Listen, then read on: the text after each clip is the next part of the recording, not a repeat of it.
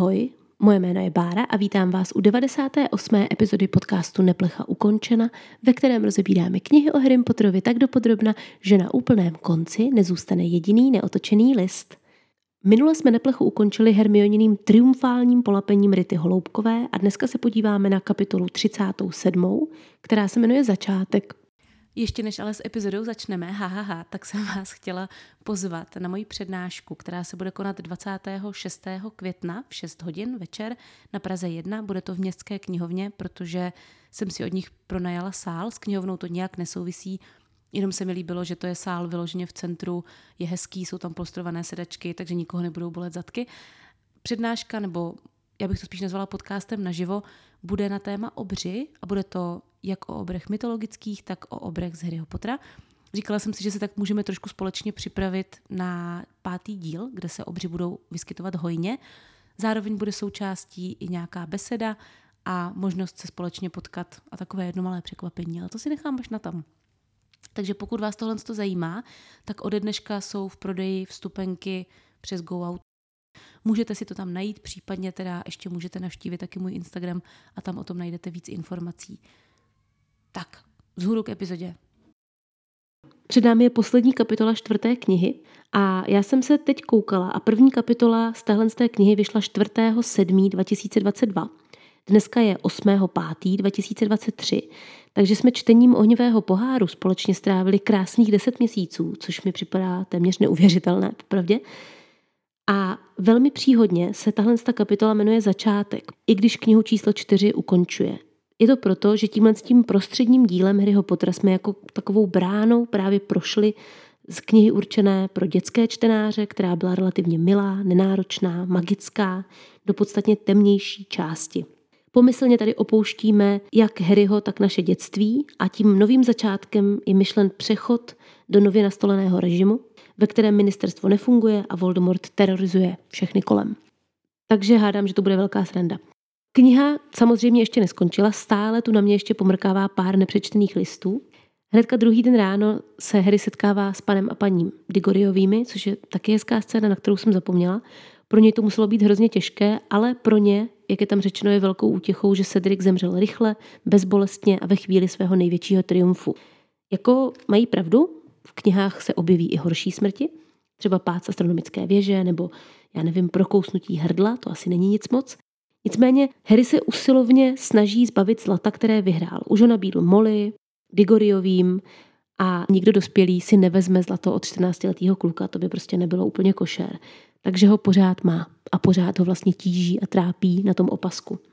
Brumbál řekl studentům, ať ho nechají být, na nic se ho nevyptávají, což podle mě byla možná chyba, protože ti studenti potom odjíždějí domů zmatení, neví, co se stalo, nemohli si s o tom promluvit, procesovat to, takže potom celé léto budou krmeni bulvárem, kterým bude říkat, že Harry je blázen a oni budou zmatení z toho, co se ve škole stalo, takže pak není divu, že se někteří po prázdninách vrací do školy a Harrymu a Brumbálovi nevěří. Logicky třeba Seamus, že? z těch jeho nejbližších.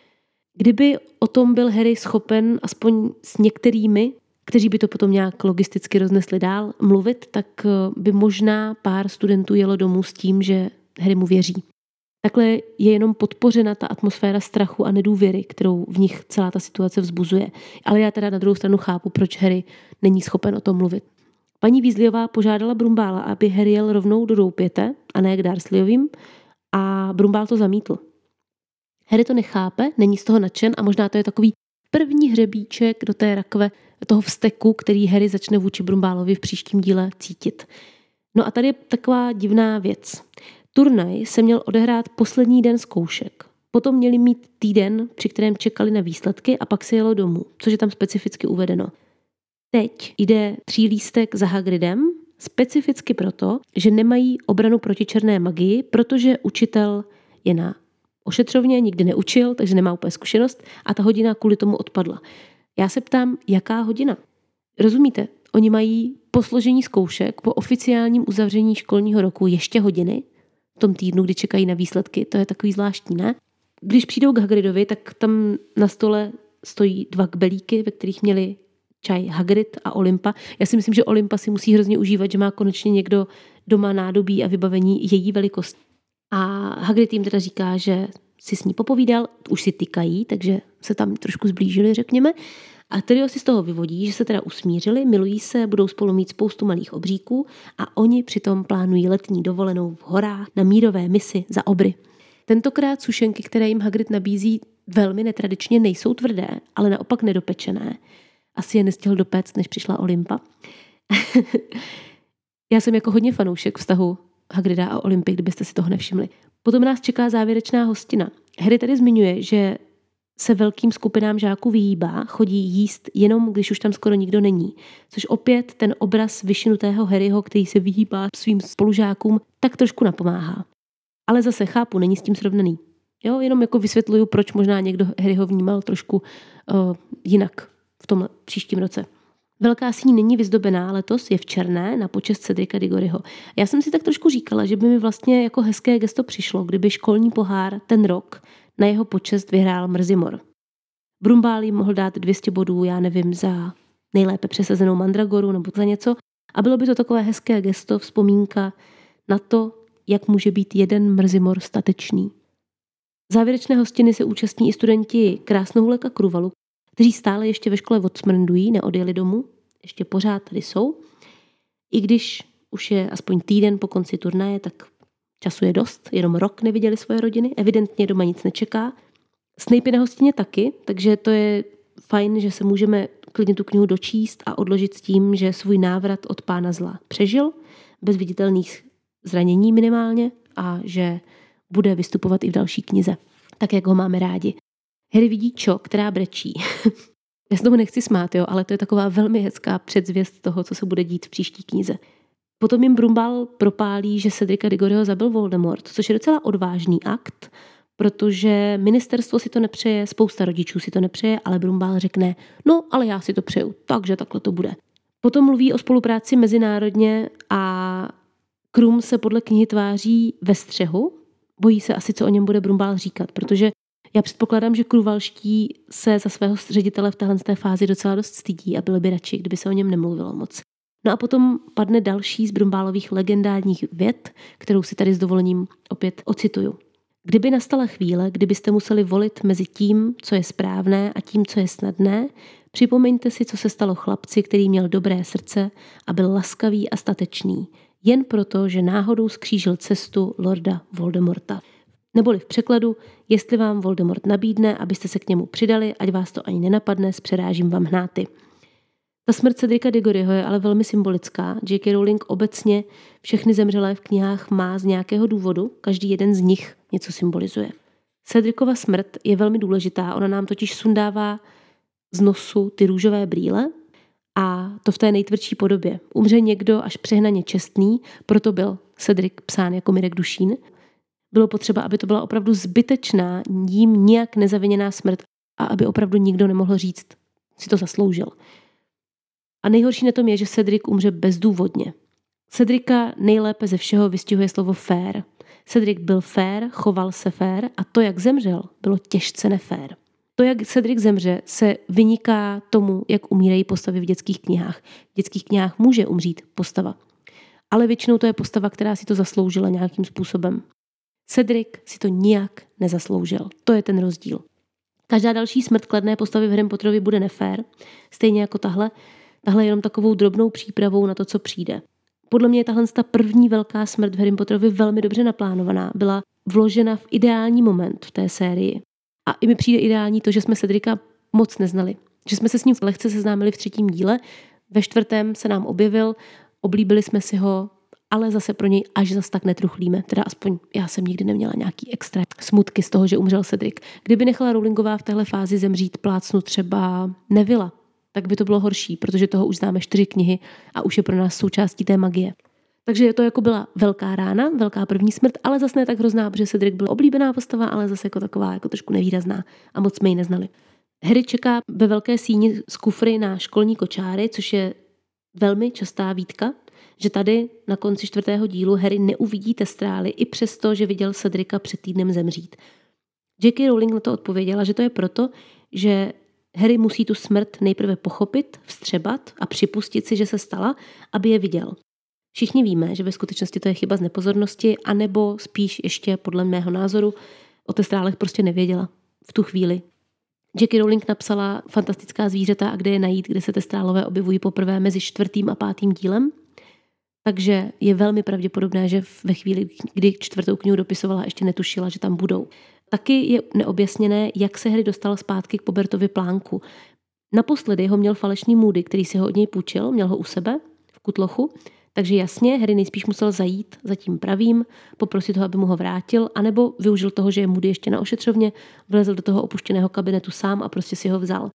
Nikde to ale není zmíněno, že se to stalo, takže ty tři dlouhé roky mezi čtvrtou a pátou knihou, než vyšla, se čtenáři báli, že Harry už ten plánek nikdy neuvidí, že ho někdo sebral a že už ho nemá. A byly kolem toho tehdy teorie, které tady s tím počítali.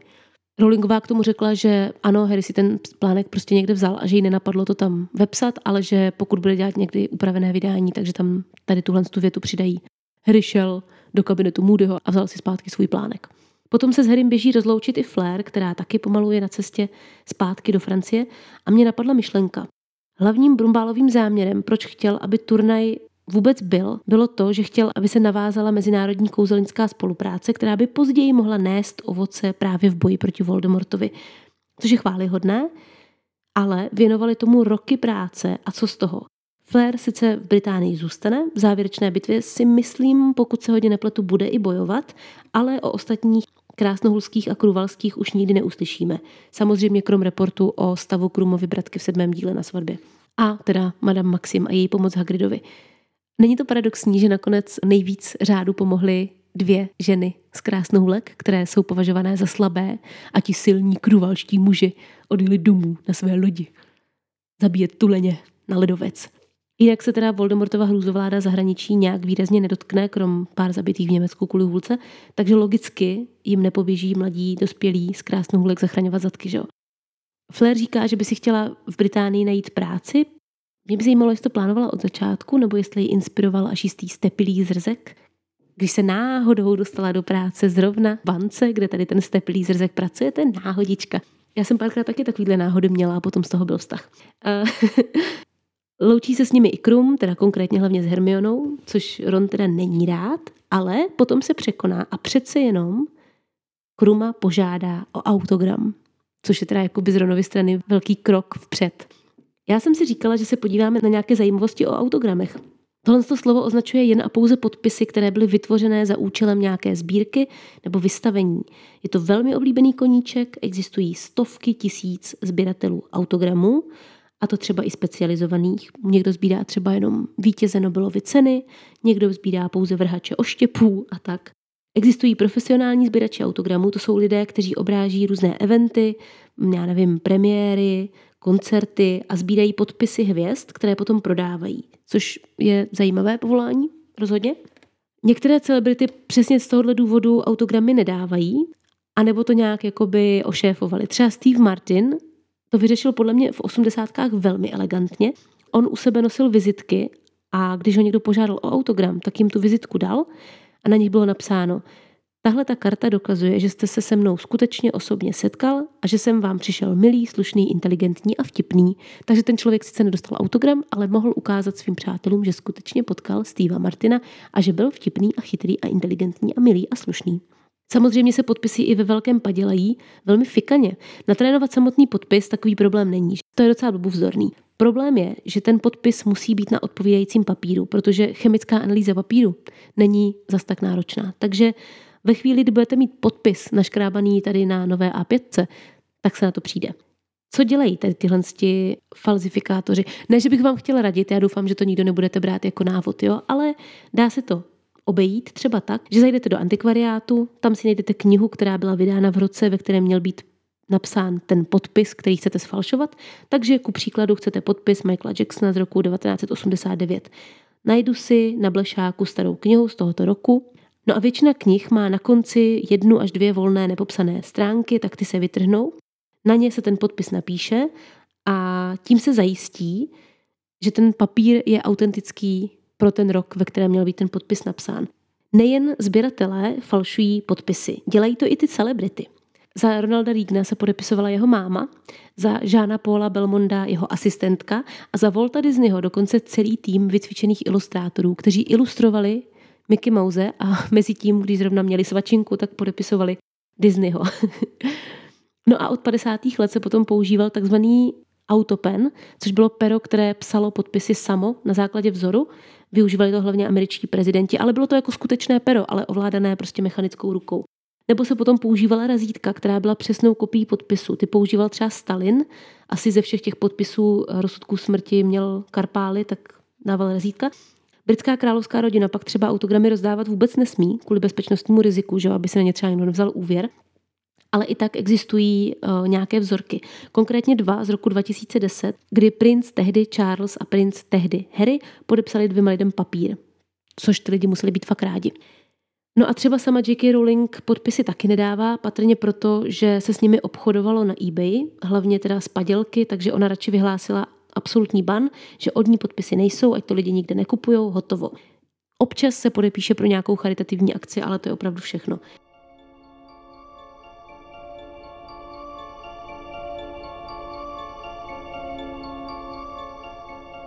Trio sedí v kupé, Harry má konečně po Brumbálově proslovu pocit, že si může pokecat se svými kamarády. Nicméně je tu zmíněno, že debatují o tom, co má Brumbál v plánu a ne o tom, co se stalo ve Vysánku. Mě by zajímalo, kdy a jestli vůbec se jim Harry svěřil s tím, co přesně se tam stalo na tom hřbitově. V tom týdnu po návratu mi nepřišel úplně ve stavu, kdyby o tom chtěl mluvit a tady už to taky neřeší. Takže mám trošku podezření, že jim to vlastně jakoby nikdy úplně do podrobna neřekl. No a teď konečně přišel Hermiony moment. Ona týden sedí s Ritou Holoubkovou v tašce, ale protože je empatická, tak cítila, že Harry není úplně připravený na tohle a nechce to řešit, takže to nechala být, nic nezmínila. A teď cestou domů jí náhodou vypadl z tašky denní věštec. Náhodičkou. Vůbec to nebylo záměrně. A tudíž se konečně může veřejně pochválit, jak chytrá. Blbý je, že v tom denním věštci není ani žádná zpráva o tom, co se stalo Cedricu Digorim. On to úplně ignoruje. Popletal jim zakázal o tom mluvit a z nějakého důvodu teď zrovna denní věštec sklopil uši a rozhodl se, že se do věcí ministerstva nebude plést. I přesto, že začátkem roku si ministerstvo nakládali doslova za každou blbost. Můdy a popelnice, mistrovství světa ve fanfrpálu, nespočet článků o Bertě Rokinsnové, Pan Weasley na začátku říkal, že se cítí v podstatě denním věžcem šikanovaný za to, jak je nakládají a teď najednou je pod palcem ministerstva. Což je takový zvláštní trošku, že na ně najednou ta ministerská páka teď funguje. Jasně hraje v tom roli to, že nemůže psát Rita. Nicméně Rita je pořád jenom novinářka a ona není ta, která rozhoduje, co se otiskne nebo ne. Vtipné je, že Hermiona má Ritu v lahvičce zalité voskem, vevnitř jenom pár listů a větviček, takže Rita je doslova na salátové dietě. Potom probíhá rekapitulace toho, kde všude se v knize objevil brouk a jedna věc je zvláštní. Draco Malfoy si s Ritou v broučí podobě povídal. To mi nesedí, že mu tohle o sobě odhalila, protože já bych řekla, že by se Rita měla tady s touhle s tou nelegální věcí držet trošinku zpátky. Nikdy přece neví, kdy bude potřebovat špehovat třeba právě Draka Malfoje. A když mu o tom řekne, tak si tím odhalila všechny karty a nebude na něj mít v podstatě metodu, že jo? No a my o vlku a vlk za humny přichází Draco Malfoy, o kterém jsme letos krom pár trapných odznáčků skoro neslyšeli a rozhoduje se, že bude zase šikanátor 3000. Jenomže Draco Malfoy tentokrát vytahuje trošku silnější kalibr, protože začne prskat rasové nadávky a vytahovat, že Cedric Diggory je po smrti. Taky říká Voldemortovi pán zla, kde to asi pochytil. No, ale to jsou taky jeho poslední slova letos, protože se tady zcela epicky synchronizují Fred, George, Harry, Hermiona a Ron a všichni zaráz z Miozelské zaklejí, do třetího kolene doslova. Třeba na Krabeho použijou zároveň bolákové a sulcové zaklínadlo, které způsobí, že mu v obličeji vyrostou chapadla, což zní lákavě. To bolákové zaklínadlo má Harry letos obzvlášť rád, už ho použil na Draka Malfoje, když měl potičku, tuším, před hodinou lektvaru s ním. Tehdy se ale odrazilo a trefilo Goyla, že jo? Teď s ním zasáhl Kreba. Sulcové zaklínadlo je samozřejmě zase Jellylex Jinx neboli nohy jako želatina. Společně pak ty tři pytle sulcu vykopou, doslova vykopou na chodbičku a nechají je tam. No a tím, že Fred a George šli náhodou zrovna kolem, si můžeme objasnit i poslední nejasné body téhle z té knihy. Koho vydírali a co měl za lubem Ludopitloun. Pitloun jim řekl, že jim nic nedá, protože jsou moc mladí na to, aby uzavírali sásky. Tomu se říká pokrytec. Celé to podezřelé chování Pitlouna souviselo s tím, že je gambler a proto Harry mu pomáhal. Tohle byla ze strany J.K. Rowling skvělá klička, způsob, jak nás pěkně potahala za nos a vlastně přesvědčila o tom, že na Pitlounovi něco nehraje, i když na tom vlastně jako v podstatě nic nebylo. A tím pádem po třetím úkolu utekli nejen Karkarov, ale i Pitloun. Mě by hodně zajímalo, co se s Pitlounem stalo, protože my se, pokud vím, v příběhu už nedozvíme, jak pokračoval, jestli ten útěk před skřety přežil, co dělal dál. Myslím si, že už se tam ani v náznaku neobjeví. Já mám představu, že utekl někam do Argentiny a tam žije snácky, co jsou ještě na světě. Um, no a když potom dojedou do Londýna a vystupují, tak Draco, Kreb a Goyle stále ještě leží v uličce, takže je nikdo nevzal, neodklidil nikam jinam. Prostě všichni studenti, kteří šli na záchod, pak je úplně v pohodě, prostě překračovali. Třeba si řekli, je, hele, Kreb má tak si chtěl nějaký hnusný chopadlo, co se mu asi stalo a šli dál. Harry se ještě v závěru knihy stane mecenášem a prvním investorem do kratochvilných kouzelnických kejklů. A díky bohu za to, protože ty výrobky Freda a George jsou nejlepší. Dá jim tisíc galeonů, což je přesně 137 tisíc korun k dnešnímu dni, což není málo, obzvlášť teda v roce 1994. Pokud se nepletu, tak tehdy to byly slušné peníze. Na založení obchodu to tedy rozhodně stačí. Potom Harry, Draca Malfoy a spol překročí místo toho, aby je jako ostatní zašlápl, což mu teda slouží ke cti. No a to je konec.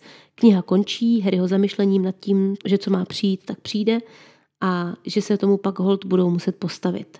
A co já na to? Jak se mi kniha líbila? Kde se odste na mém seznamu? Jaké motivy se v ní podle mě objevily? To vše se dozvíte po reklamě. Pokud jste si někdy přáli zažít 37 kouzelných dní v tom největším nebeském ráji, sledujte. Já jsem jenom zkoušela, jestli stále pozorně posloucháte.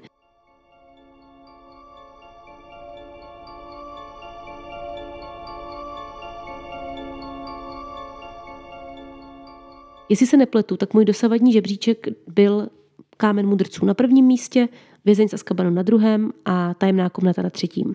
Tak jsem se rozhodla, že ohnivý pohár bych vložila, mm, jako je to těžký, čistě iracionálně, jo, dle pocitu ho hodím mezi Kámen mudrců a Vězně z Azkabanu. Takže je momentálně druhý. A to i přesto, že k němu mám velkou spoustu výhrad. Co se mi líbilo? Líbil se mi výrazný návrat k řecké mytologii, to, že jsme se seznámili s novými školami, hodně i s ministerstvem, že jsme objevili, že tam propuká ta vztahová linka, tam mě baví hodně. Líbí se mi to, kolik zásadních informací jsme se tady dozvěděli. Co se mi naopak nelíbilo? Úplně nejvíc to, že ten děj má ze všech dílů zatím nejvíc děr. Já to chápu, protože ten zvyšující se tlak na relativně neskušenou autorku, přechod z dětské literatury do složitější, lehce, dospělejší, muselo být náročný, ale i tak místy tam jsou obrovské díry a hodně takových velmi nenápadných náhod, které hrají v příběhu obrovskou roli. Objevovaly se i v posledních kapitolách. Úplně nejzásadněji to je třeba asi celá Berta Jorkinsnová, příběh z Krka, dění na mistrovství světa ve fanfrpálu, prostě takový ty detaily, které nesedí nebo jsou až příliš jednoduchý. Já jsem to upozorňovala v průběhu čtení. Pro mě osobně to není překážka, já jsem si tu knihu užila i tak. Jako dítěti mi to nevadilo, nevšímala jsem si toho, což je to zásadní, protože ta kniha primárně není určená pro mě, ale pro moje 14-leté já. Ale teď z pohledu toho čtení momentálního je to tak, jak to je. Co mě ale vždycky hodně, hodně štvalo, je to, že není předem možné uhodnout, kdo to celé osnuje. V dobrém detektivním příběhu, a tohle, jak jsem říkala, detektivka bez pochyby je, máte postupně čím dál víc detailů a narážek na to, kdo je ten v uvozovkách vrah. Třeba i v tom druhém díle Harryho Pottera se ta Ginny dá odhadnout jako výnik. Jo? Tady prostě nikdy nemůžete z Krka juniora typnout, protože vy v podstatě celou dobu operujete s tím, že je po smrti. Není tam jeden jediný náznak, že by nebyl přímý. A vy těžko odhalíte nepřítele, když ani nevíte, že existuje. Nebo schválně. Mám tu někoho, kdo ve čtvrtém díle při prvním čtení odhalil, že to dělá Skrk junior a že je v Moodyho těle. Jako tam se dala odhalit spousta věcí, jo, že s Moodym něco nehraje, tam ty náznaky byly popelnice, snaha Harry mu pomáhat, je všude, týrá pavouky, jo, ale co se s ním konkrétně děje, to podle mě odhalit nešlo. Já jsem vždycky měla čtvrtý díl na seznamu tak nějak níž, spíš v té spodní části, takže jsem zvědavá, jestli tentokrát si to druhé místo obhájí a polepší si nebo ne. Musím říct, že se mi opravdu četl dobře, že mě bavila tahle ta část mého povídání, protože se tam objevovala spousta takových sofistikovanějších detailů. Objevují se nám tam detaily, o kterých jsem hodně mluvila, jako že zmizely stopy, objevují se nám tam metry a centimetry. Z olbřímí olihně je velká sépie, což mě mrzí. To je ode mě všechno. Já se na vás těším příští týden při speciálu. Je to vlastně takový pro mě zase trošku dojemný moment. Pokaždé, když dočítám knížku, tak je to vždycky takový úplně wow, máme za sebou další část. Na jednu stranu se mi hrozně odlehne, že jsem byla schopná vám předat další obsah až do téhle z té chvíle. Na druhou stranu si vždycky říkám, ty o knížku míň a už se nám to pomalu blíží ke konci. Ale neblíží, ještě nejsme ani v půlce, je to dobrý. Naštěstí se Rowlingová pak ještě rozepsala. Takže skutečně se s vámi loučím. Příští týden se uslyšíme ve speciálu a potom už na nás čeká Fénixův řád. Na Hero Hero si dokončíme povídání o Americe, které jsem začala minulý týden, tak doufám, že si ho užijete stejně jako ten první díl a určitě tam běžte, protože čtvrtá kniha je za námi, máte co dohánět. Tak se mějte krásně. Neplecha ukončena.